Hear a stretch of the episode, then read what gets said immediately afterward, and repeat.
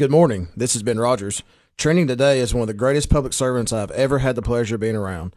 He's almost done it all from serving his country to holding several positions in local and state government.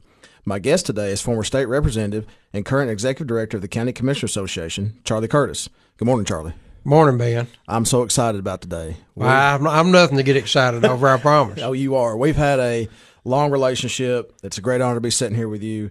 I've known you for many years. Um, you have helped me every time I've asked and you're definitely someone I look up to, a, a true public servant. So I'm so excited, and um, it's safe to say, Charlie, you've been in some kind of public service all your life, pretty much. Well, the biggest part of my life I have. You're correct. And it started when you entered the Marine Corps. Right. How old were you when you entered the Marine Corps? Nineteen. Nineteen years old. I actually joined about uh, six days before I turned nineteen, but I didn't actually go in until after I had had a birthday. So, what made you decide to go to the Marine Corps? Well, I was being drafted, and uh, I came out of high school in '65, and Vietnam was going on, and I didn't have the money to go to college, so there wasn't much option. I was going to, I was going to the military, and I was working on an apprenticeship as a brick mason, and uh, I got my draft notice in December of '65, and uh, I joined the Marine Corps February 3rd of 1966 with a 180 day. They deferred me out six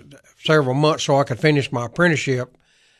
And then I went to the Marine Corps the 27th day of May 1966 and got out the 26th May day of May 1969, which was uh, one of the happiest days of my life. It's over three years. Yep, thousand and ninety five days thousand, if you want to know exact. thousand ninety five days. The reason I, I bring that up is uh, public service is what you're all about. You served your country for 1,095 days. This show is about educating uh, our listeners on regional and local issues. And I like to give them the background of who my guests are so they know they got credibility. And you're definitely more credibility.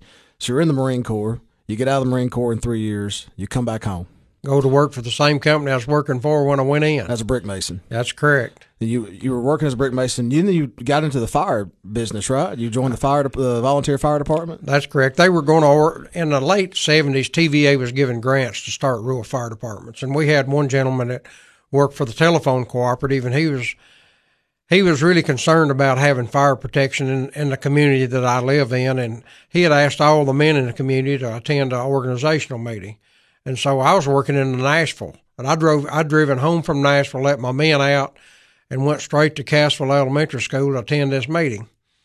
And before the meeting was over, I ended up being elected fire chief because TVA wouldn't allow you to apply for a grant until you had actually organized. So they opened the floor for nominations to be fire chief. In about a minute, I was the new fire chief, even though I didn't want to be the fire chief that's really what me got me into politics was being the fire chief. I was elected in '78.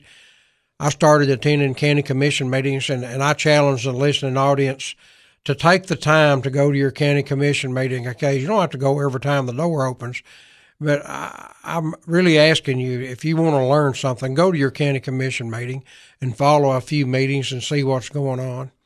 But I started attending those commission meetings because I was interested in funding for the fire department and I was sitting there one night and they were transferring over a $100,000 from one category to another. And they had to have a roll call vote. And one of the commissioners had dozed off. And when they called his name, the guy sitting next to him elbowed him and he voted aye and then looked at that guy and said, What did I just vote on? and I knew at that moment that I was going to run for the county commission. So in 1982, I ran and was elected as a county commissioner representing the Cassville area of White County. So you come home and you go to you want to be part of the volunteer fire department. You get nominated fire chief first thing. You remember the person that nominated you? No. So you get nominated. You did you didn't expect that you're fire chief. So you you start your public service with White County at that time. That's basically. correct. You you have a vested interest as fire chief. You go to county commission meetings. You want to know what's going on. You want to know what uh, funds the fire department. You want to know what funds the county. And then you notice a commissioner with lack of accountability, not doing his job fell asleep at the wheel basically and voted yes and didn't know, and that's what sparked your interest in serving on the county commission. That's correct, and I'm not being critical of the commissioner went to sleep. He was just being human. yeah, exactly. we, we're all we're all subject to do something we shouldn't all the time, and and he was just being human. So I never was critical of him for that. Sure. That certainly triggered my thought to to do that. And once I was elected to commission, legally, I didn't have to resign as chief, but in my mind, I couldn't possibly separate the two. Sure. It was, to me, in my mind, it was a conflict. I'd always be leaning toward the fire department, and I wanted to represent my people Sure. as best I could. So I resigned as the fire chief and gave that up. I still stayed on the fire department, but I was no longer the chief. But I, I wanted to be unbiased when I made my decisions as best I could. Sure. So, of course, you and I have something in one of the, one of many things I feel like we have in common. With I'm blessed to say that is uh, you were a county commissioner and I am a county commissioner, and and my thoughts were uh, to serve is kind of like you. I, I felt like I could bring something to the table, not being critical of the people that were there before me, but I feel like I could bring something new, something different. And it's a thankless job. You don't get a lot of thank yous. Uh, and it's but it, you shouldn't expect it really because it's your job as a commissioner, and so that sparked uh, that service for you. It sparked that service for me. I'm visiting with Charlie Curtiss. He is the current uh, executive director of the Tennessee County Commissioner Association and former state representative. This is trending. Charlie, the the service as a commissioner, and I agree 100 percent for those listening. Go to your county commission meetings, be involved, listen to what's going on, get a copy of the agenda, uh, ask your commissioner questions there's a process if you want to be heard by the commission in a public setting, but ask your commissioners questions, call them, email them. Uh, that is where the rubber meets the road is with the county commission. It is, and they need to hear from the public. You know, as a as a commissioner, as a county executive, as a legislator, I always wanted to hear what the public had had had on their mind. Uh, you know, they, I didn't always hear what I wanted to hear, but as long as the public was telling me what they thought and how they felt, that gave me a better ability to make rational decisions. And I I enjoyed my interaction with the with the public, but not always. I mean, sometimes I just seem to been somewhere else. Sure. But the sooner someone gets it off their chest, the better off they are. I yeah, I, I, had a meeting last week uh, in another setting, not as a commission meeting, and ran into a couple of citizens from Putnam County, and they're very critical of some action we've taken. And, and you know, I sat there and listened, and, because that's what I'm supposed to do. And my response was, I promise we'll continue working for you because we're supposed to work for you. And it, there's not always good times as a commissioner, but it's one of those things where it's a service and we're trying to do the best we can. In your four years, you were commissioner for four years. That's correct. In your four years as a commissioner, how many commissioners did White County have at that time? 14. 14. Did you become well, how how was the chairmanship then? Was it a county commissioner? was it county? it was a commissioner, mayor? always a commissioner. Did you ever serve as chair? no, nor did I have the desire there was people sitting on that commission that were much more capable of being chair than I, I was. When I first got elected, Bill Whitaker uh, was the uh, chairman, and I learned a lot. He was he was really a smart man. I mean, he was a farmer. Uh, it just it's just uncanny how smart that man was and how he understood the government. Then when I was elected county executive, I got a new chairman, which was his his nickname was Bo Foster. His name actually was Havern Foster and he was a brilliant individual also. But sure. I learned so much. For th- those two were pre- preparing me for the future, unbeknownst to me. But I learned so much. And your uncle Billy, those three people probably had more influence on my political life than anyone. I'm not talking about politics. I'm talking about the knowledge of how to interact and react with the public and other elected officials. Well, I can honestly say, uh, uh, my uncle Bill Rogers passed away in 2006. He was a commissioner then, and um, my we worked together at the county technical Assistance service, and he's a county government consultant. I was becoming one in a different part of the state, and when he when he passed away suddenly, I, I got to come back home, and people would ask me, "Hey, are you going to run for county commission?" And I would always say no, and the reason was is I knew his shoes were so big to fill that I wouldn't even get close to filling the the, the heel part of it. Start at the heel, work the way up to the toe. I wouldn't even get close to filling the heel part of it. But I struggled with it, prayed for years, prayed, and, and people kept on. So eight years after he passed, I decided to run. He and you and a couple others and the, the call to service is why I ran. Um, and that's why I'm here as well. When you were a commissioner for four years, did, did White County achieve anything, accomplish anything that you remember that stood out? Maybe something they were trying to do before you got in? Probably the most the most important thing, well, two things is my predecessor as county executive – he had started a charter commission. They were looking at consolidated government. And he approached me and wanted to know if I'd serve on that charter commission. And at my first impulse, I didn't want to, I wasn't interested in it. And I really didn't want to serve. And then after I, I told him, give me some time to think about it and pray about it. And after I'd prayed about it and thought about it a day or so, I told him I'd serve because I figured if there's something going on crooked, the best place I could be was right in the middle of it because I could see it. And turned out it wasn't a bad idea, but uh, the re- reality, the very reason you're having this radio station, the average citizen really doesn't understand how our government functions. And to try to convince them that another form of government is better, they can't compare the two because they don't understand or don't want to understand either one of them. Right. And and the, the primary reason we don't understand government, I'm an old man, but when I was in school, they taught us civics. I mean, we understood how the government functioned. They taught us, but they don't have that in school now. It's Right. just something they've just phased out, and I think it's hurt our country. It's, Sure. it's it's hurt local government, it's hurt state government, it's hurt federal government Sure. because the average citizen really doesn't understand the inner workings. And I'm not saying no, no one does, but most people really don't under, don't understand how it functions, and that's why a radio program like this is so important. And that's a great uh, segue to end the first segment. That's why we do trending, hopefully to educate you. This has Ben Rogers visiting with Charlie Curtiss. He's former state representative and current executive director of the County Commissioner Association. This has been Rogers. You're listening to Trending. My guest today is Charlie Curtiss, the current executive director of the Tennessee County Commissioner Association, and also former state representative. Charlie, we talked about your time as a commissioner, four years in White County. That's your home county. You've been there all your life. In those four years as commissioner, I, your next step was to be county executive. That's correct. What made you decide to run for county executive in White County?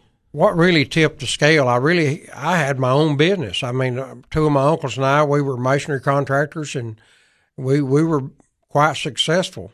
When I was elected as a commissioner, the previous commission had not adopted a budget. They just left it on the table. So I'd done five budgets by the time uh, four years rolled around, and that fifth budget, the county executive and the director of schools, which was called a school superintendent in those days, they had both got together and decided to give everybody a pay raise without raising taxes, and they were actually spending in the red. We were spending into our reserves with recurring expenditures, which is a no-no. And I knew it was bad. And, and of course, the night we voted on the budget, I stood up and told everyone, I said, look, we got an election coming up, and this seems like a popular idea, but I promise you, if we do this, we're going to be raising taxes next year because we're spending in the red, and this same amount of money is going to have to be spent next year. And it passed by one vote. And uh, that upset me enough that I ran and unseated the, the sitting county executive. I beat him. Going forward from there, the most important thing, I guess, that whole four years as county executive, we adopted the 1981 Financial Management Act, and and uh, I think we adopted it in '87. I was elected county executive in '86, and I recommended in '87. I think that's the same year that the federal government took away revenue sharing, and we were we lost two hundred thousand dollars a revenue stream coming into White County, and we'd been using it to pay our solid waste, which is a recurring expenditure, which the federal government told us not to do, but that's what had been going on for several years. And when that revenue stream was taken away, we had, were at a crossroads. And, and I told them, I, th- I said, we need to tighten our belts as tight as we can. And the only way we can do that, we're going to have to get under the 81 Financial Management Act, where you as commissioners will know exactly where we're at financially at all times. Right. And the public will know where we're at financially at all times. So uh, they they adopted it. So legislature approved the 1981 Act in 81, of course. That's correct. In 87, which is not that long, really, in county government, because it takes a while for, and I'm very familiar with the 81 Act. I, uh, out of my 13 counties, five of them now are under the 1981 Act, where the, the financial management is centralized with the schools, highway, and general fund being under one office, the finance director. Uh, there's only five of mine, but it's progressing statewide. I think there's over 30 now. So that's a third, almost a third of those counties that are centralized. There are other forms of centralized uh, budgeting and finance through the 1957 private acts. Some counties have private acts. But that was a decision that the White County made. You spearheaded that, and you spearheaded that because you saw some waste in the county. And you and I, I didn't know. You informed me today that at one time the federal government had revenue sharing That's correct. and that doesn't there there are forms through I guess TVA that counties get money, but that revenue sharing aspect's not there anymore. No, it was done away with in '87. Of course, I was seven years old then, so I wouldn't have known that. But uh, so, but that was a form of revenue or the uh, source, revenue source the county could depend on at that time. That goes away. That's two hundred thousand dollars, and at that time in nineteen eighty seven for White County, that's a big hit. It was a, it was a significant amount of money. How much savings did you see by going to the 1981 Act in those first couple of years? Well, we had to raise taxes that first year uh, just keep our solid waste program going.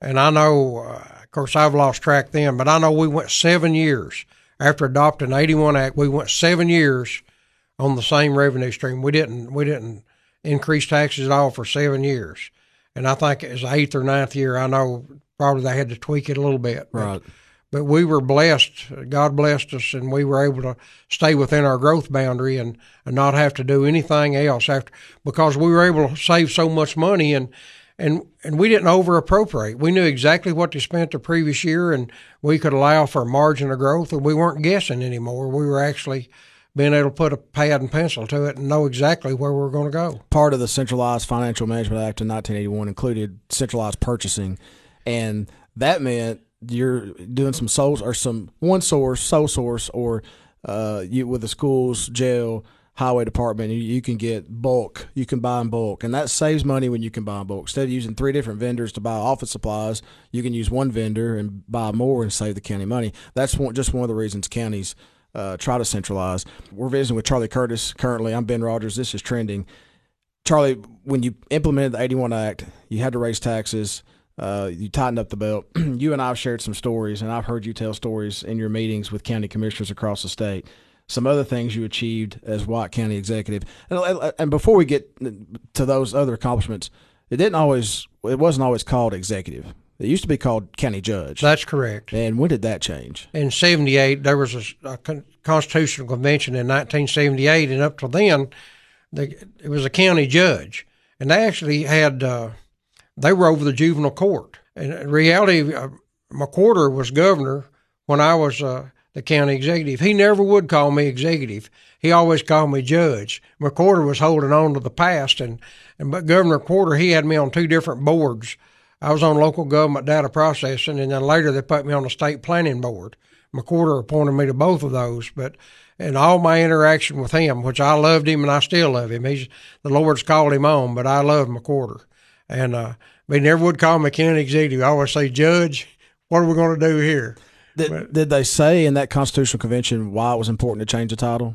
No, but the, really, there were, a law degree wasn't required, and we had people serving. And I, there's even been people served as general sessions judges without a law degree since then. But I think that was the real premise of it. They were going away from giving them any kind of judicial authority. Just like the county commissioners were called justices of the peace. Right. That's why you, as a commissioner, can marry people. Right. Uh, hopefully, you've just married your wife, but I mean, you're able to perform the, the ceremony. That's right. For for other folks, I've married over hundred couples in my political career. Well, by law, the, we are allowed as county commissioners to perform marriages, and I, I believe I performed four, and I've quit due to certain reasons. But I understand. Uh, um, so during your time, uh, and I've heard this story, and I love it. One of the ways you were able to save money as White County executive is you were looking at the cost of jail, feeding your inmates in the jail, and you had told me when you got in there. They were eating filet mignon. They were eating Well, uh, rack, of rack of lamb rack, one of- rack, rack of lamb, and I'm 72 years old, and this is the God's truth. I've never had rack of lamb yet, but I had prisoners eating rack of lamb.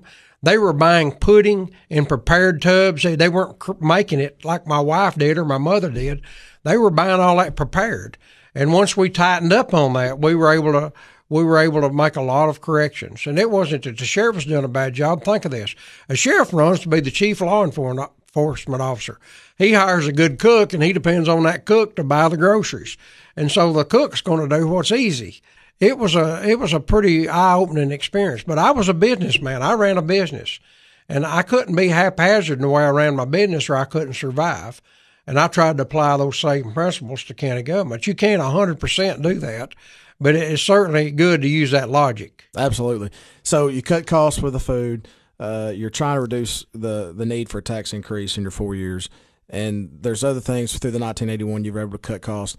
Did you have to borrow any money during that time for any capital projects? No, we had enough reserves. You remember those two old commissioners I told you I Sure. had those sage they the county was in good shape. We had some good commissioners at that time and and prior to me serving on the commission, we had good commissioners and um and they were wise in their decisions.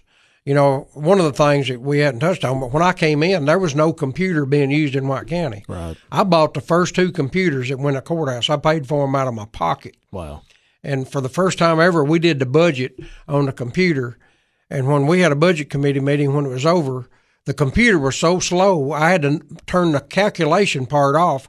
I wouldn't let it calculate till we completed our meeting, and I'd made all the entries, and I'd let it calculate. It might take it 15 minutes to calculate, and it'd tell us what our tax rate was Right. that moment. Right.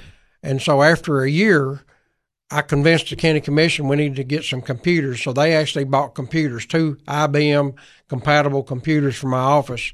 And that's one of the beauties of the 81 Act is we computerized everything because up to that point in White County, everything was done manually. So we really didn't know where we were at financially when we closed the year out June 30th. It'd be September, October when the comptroller's office came through and did a complete audit. Right. Then they would tell us what we had on June 30th because we were just guessing. But once we got it computerized, we would knew we knew daily how much we'd spent, how much reserves we had, how much money we had in the bank. We knew that daily. And so it's just like operating in the dark and flipping a light switch on, and all of a sudden you could see. And the county commission and the school board could make decisions based upon facts, not some hypothetical situation. Did the county commission and school board work well together at that time? Not always, but I, I attended every school board meeting as county executive, save one. They had a meeting one night at the same time we had a county commission meeting, at which time they closed schools down that day. They didn't want me there, but uh, it it worked itself out. But but the biggest part between county commissions and commissioners, school I mean school board members and commissioners, school board members are advocates. Sure. They're not a taxing authority. That's right. They can't authorize to spend any money or anything. They're just advocates. That's right.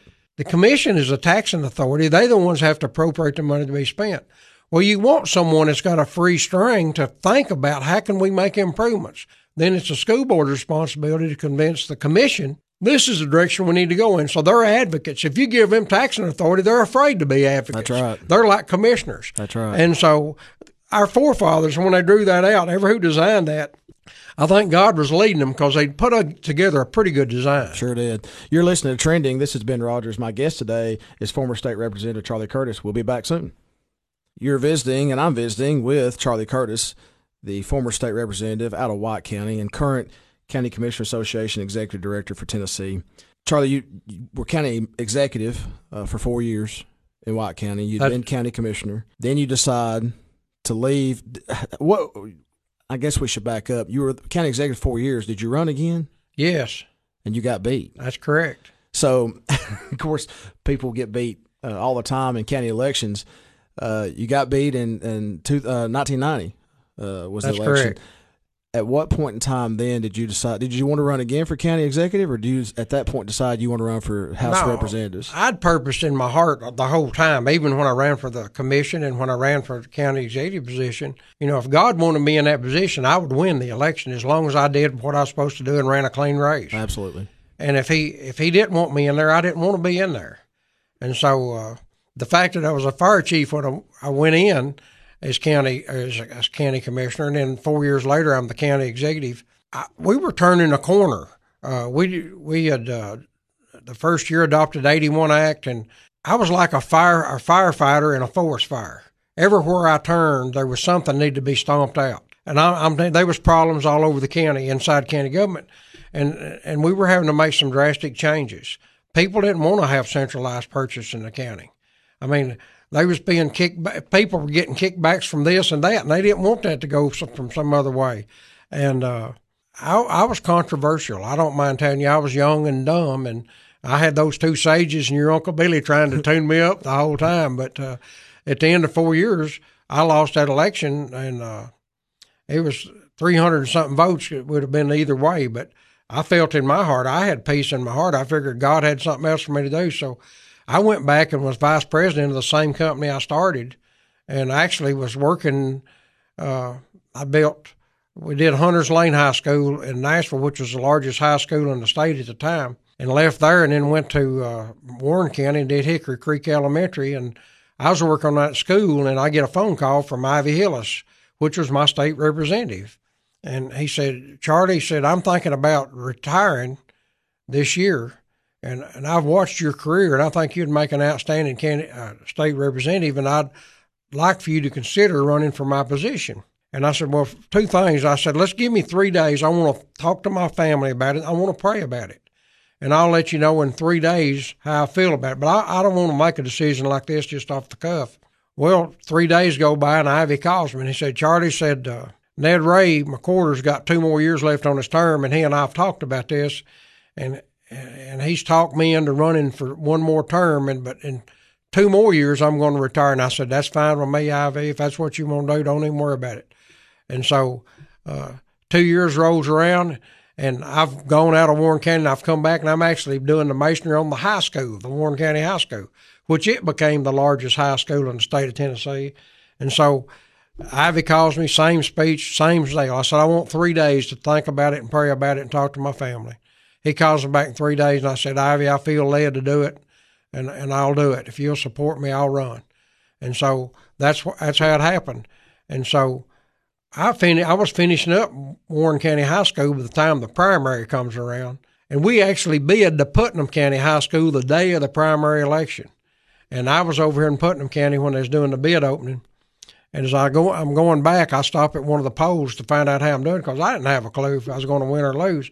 But I, in my heart, I felt if God wants me to serve in the legislature, I'm going to win, and I'm not going to talk bad about anybody. I'm just going to run and right. do the best I can. And, and I got elected in 1994 and, and served 10, I was elected to 10 terms of legislature, served a little over 19 years in Tennessee General Assembly. 10 terms, 10 campaigns.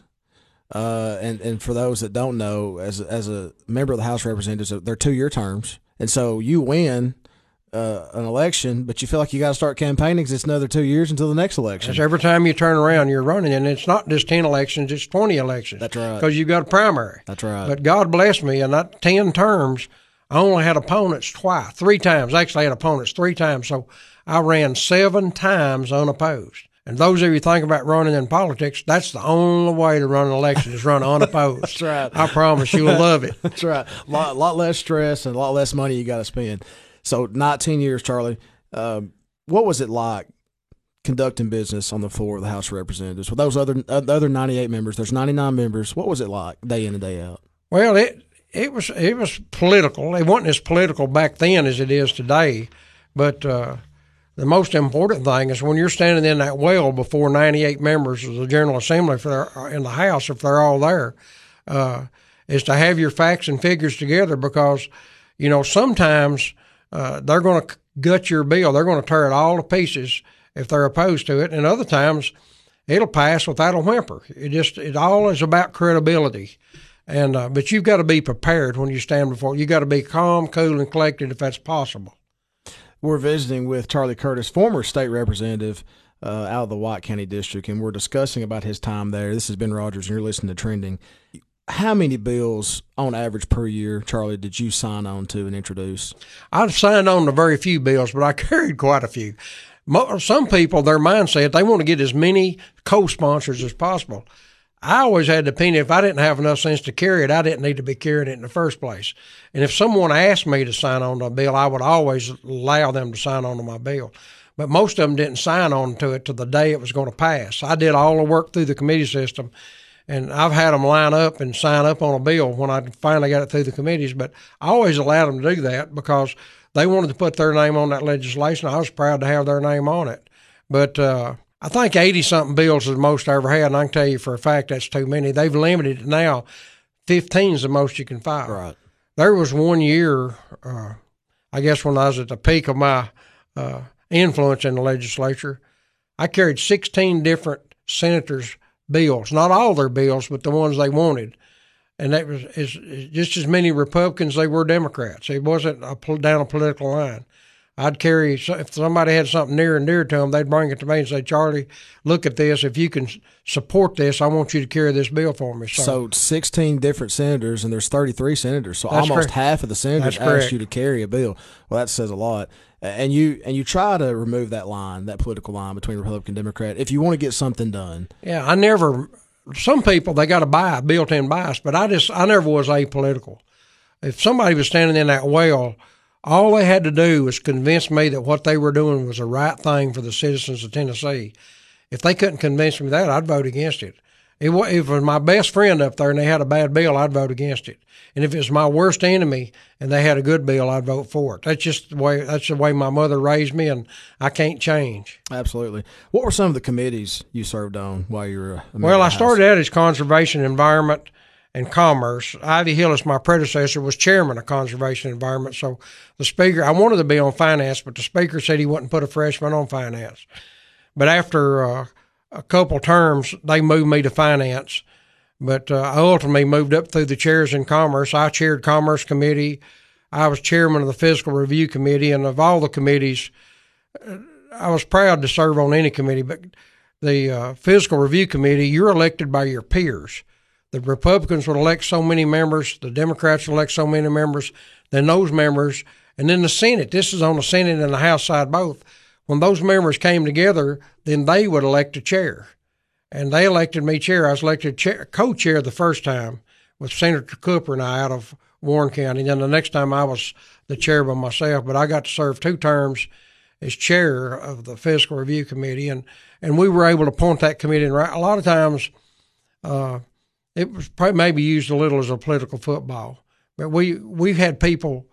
We really reviewed non-source contracts. In other words, a single source contract. If it wasn't competitively bid, they negotiated it. The various departments in state government they would never put checks and balances in a in a contract. If you got a contract, you want to put some kind of measures in there where you can quantify where that contractor's doing a good job or a bad job. Sure. So we'd put incentives for them to do a good job, and we'd put penalties if they did a bad job. But we turned that corner during that four year stretch when I was chairing the committee, and and I think we made a lot of good changes. What were some of the co- most controversial issues you saw in 19 years? Income tax was the most, no question, the most controversial. The one that cre- created the most problem, believe it or not, that crowded the was a striper bass bill out of East Tennessee. Really? Yeah, I mean you couldn't even walk up and down the highway over a striper bass bill. And What uh, was that bill? Well, they they they had put a hybrid fish in one of the reservoirs north of Knoxville, and all the fishermen were up in arms. And I'm just telling you, they filled the halls up. You couldn't stir them with a stick. But uh, for the duration of it, the income tax far and away was the the the most combative situation I've ever seen. And interesting enough, I'm the one that carried the bill that killed the income tax. I was the one that carried the one cent sales tax increase that funded the government, and the income tax just vanished. Nobody talked about it anymore. And now we've had a constitutional change, and it can't be brought up anymore. It'd take a change in the Constitution. When did that happen? Uh, the constitutional Yes, change, yes. I'm thinking it was uh, about six years ago. Six years ago. That's, I thought it was pretty recent. But I stood in the well four and a half hours debating that sales tax increase to stop the income tax. Four and a half hours. I was emotionally drained. I was just, I was calm, cool, and collected in my mind, but I was wound up like a golf ball. I'm sure you were. When I sat down, I couldn't have gotten back up if my life depended on it. I'm sure you were. This has been Rogers. You're listening to Trending today. My guest is Charlie Curtiss, former state representative. We'll be right back. This has been Rogers. You're listening to Trending. Today, my guest is Charlie Curtiss, former state representative and current executive director of the County Commissioner Association. Charlie, you're wrapping up. We're wrapping up discussion on your time as a House of Representative, 19 years. What was one of the things you felt like was a good accomplishment while you were in your in the 19 years you served? Man, it would really be hard for me to go back and pick one moment. Uh, I think the looking back over my career, the best thing I ever did is anytime I did something well, I always gave God the credit. People would reach out to me needing help with this and that, and, and most of the time I would be successful, and they would just praise my name for doing it. I said, No, don't thank me. I said, God's the one put in a position to help you. He's the one you need to be thanking, not me. Because I'd have still been laying brick somewhere. Sure. I wouldn't even be down here representing you Sure. right now. So the best thing I ever did is gave God the credit for my successes. Sure. So I wouldn't take any credit for anything that I, God gave me the opportunity and the ability. So anything I did well, God gets the glory for that, not me. Uh, absolutely. You've been out six years, right at it. That's do, do you miss it at all? No, I, I missed the fellowship, but I'm there anyway. Sure. Uh, the only thing that really bothers me, there's not real meaningful debate anymore. No one really asks the questions. It gets right down to the, the nitty gritty, uh, where the rubber meets the road or the camel's nose goes under the tent, however how you want to express it. Right. There's too much legislation that gets passed without being really thoroughly examined. You know, we're we're too polarized. Tennessee's not nearly as bad as they are in Washington right now, but I promise you, you take both parties and you take the independents too. Some of the smartest people in the General Assembly are Democrats and some of them are Republicans. Mm-hmm. And and if they debate, if you have meaningful debate, the legislation gets refined and it's much better if you have meaningful debate than if you just run it through like an assembly line and never really diagnose it, tear it apart and put it back together. So the same thing happens in Washington. Both sides want to make they want to discredit the other side, and that's terrible you need to work together and do what's best for the people. You know, when I had a bad bill come before one of my committees, I had two choices kill it or encourage my members to debate it and ultimately kill it or refine it to make it where it wasn't a bad bill. Right. You can you can take a good bill and, and amend it and make it a terrible bill, or you can take a terrible bill and amend it and make it a great bill. Sure. And so that's the way that's the mechanics of it. It's just about your attitude. You're a you a pessimist or an optimist. What do you want to do? Right. And and you mentioned you're still there, and the reason you're still there, uh, not as a member of the House of Representatives, but you're there as the executive director for the Tennessee County Commissioners Association. What do you do for that association? Well, when the legislature's in session, I keep them posted and alerted to everything that's going on in the General Assembly concerning county government. If it's good, I let them know that. If it's bad, I let them know that. I'm their technical support, just like you are. You're the technical support for county government. Sure. I only focus on the commissioners, but if a mayor calls me or a road superintendent, I'll help anyone. If a clerk, I got a call from one of the clerks this past week. Mm-hmm. It doesn't matter who it is, I'm going to help them because that's the Christian thing to do. But my focus is on helping county commissioners. But I'm not going to turn my back on anyone else that's reaching out to me for help.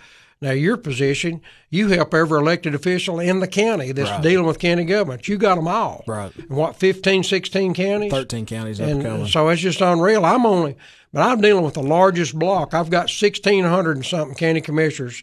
That's all 95 counties combined. So, but you've got all of my commissioners plus everyone else. So right. you, your job's twice as big as mine. Well, it's busy, but that's what we do. And, and, and you're right. These commissioners have at least two outlets for support. You, as the executive director of their association, and me, as a county technical assistance, uh, uh, county government consultant.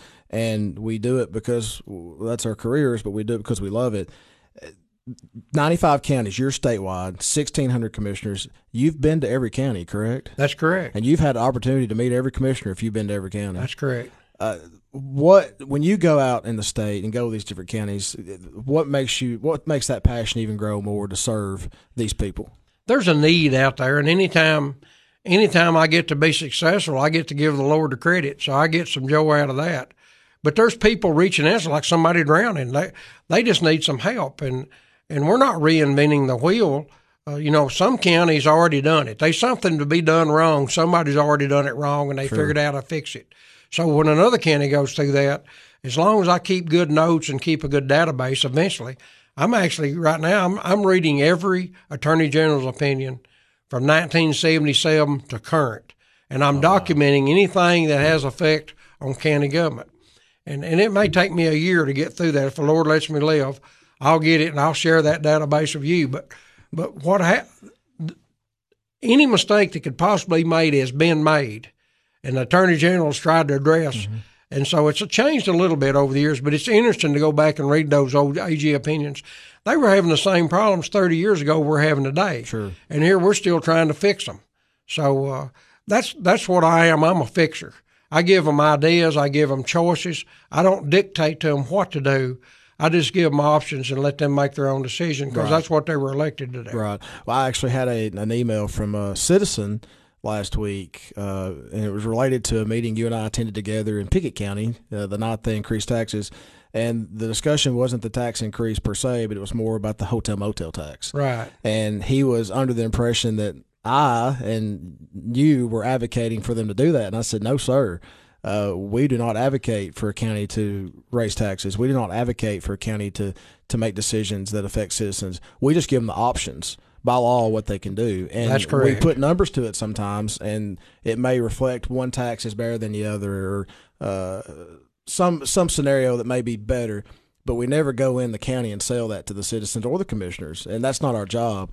What are some of the most questions, most common questions you receive from your county commissioners? The one thing I see most of all, and, and certainly Putnam County is one of the best organized counties, is we got counties that don't have any local rules when you're governed by Robert's rules, which most counties are all under Robert's rules, Robert's rules is made for for a small committee to a large convention of thousands. Sure. So one size doesn't fit all. So you you develop local rules and you're able to tailor certain portions of Robert's rules to better suit your needs, suit your needs in your local government.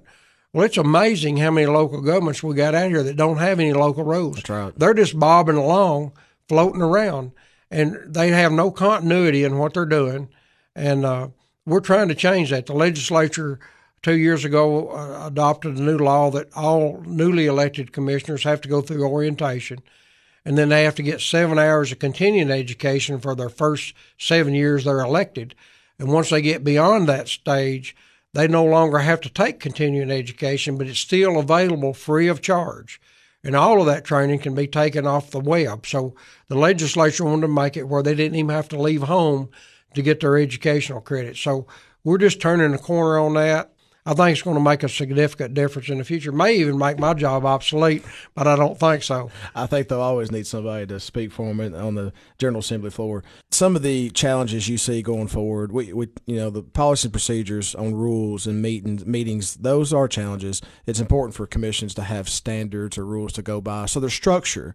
That, that, and that's the whole goal structure. Someone makes a motion, it gets a second there's discussion allowed. What if somebody tables the motion? What if somebody wants to reconsider uh, a motion? You are an expert uh, in Robert's Rules Order. I call you sometimes. If I can't find it in the book or I'm too lazy to look it up, I'll call Charlie. That's just one issue. What's another issue you see in these counties uh, that they're having problems achieving or, or, or accomplishing something they want to, to eventually see in the county? What are you seeing? I, I think the most common outside of the structure of the way they do their commit their commission meetings and their committee meetings is uh, being painted into a corner, just politically. And I, I, tell commissioners, I've been speaking to commissioners for a long time in orientation. As a legislator, I always spoke at, at COOP. I always spoke to that county officials orientation. They're going to come in and tell you one night at a commission meeting, we've got to do this now. Mm-hmm.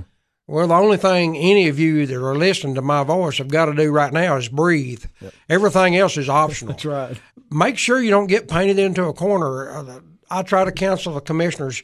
You can always adjourn the meeting and walk out. Just make a motion and, and get it. It's always in order to adjourn a meeting. If sure. they're trying to force you to do something and you don't have adequate information to make that choice, that's one of the biggest problems out there. People are trying are force commissioners to do something they're not prepared. They don't have the knowledge to do, and and I counsel them if they can't if they can't make a rational decision, don't do it. Right. Adjourn the meeting or recess the meeting and come back the next day. Give them time themselves time to get enough information to make a rational decision. Sure.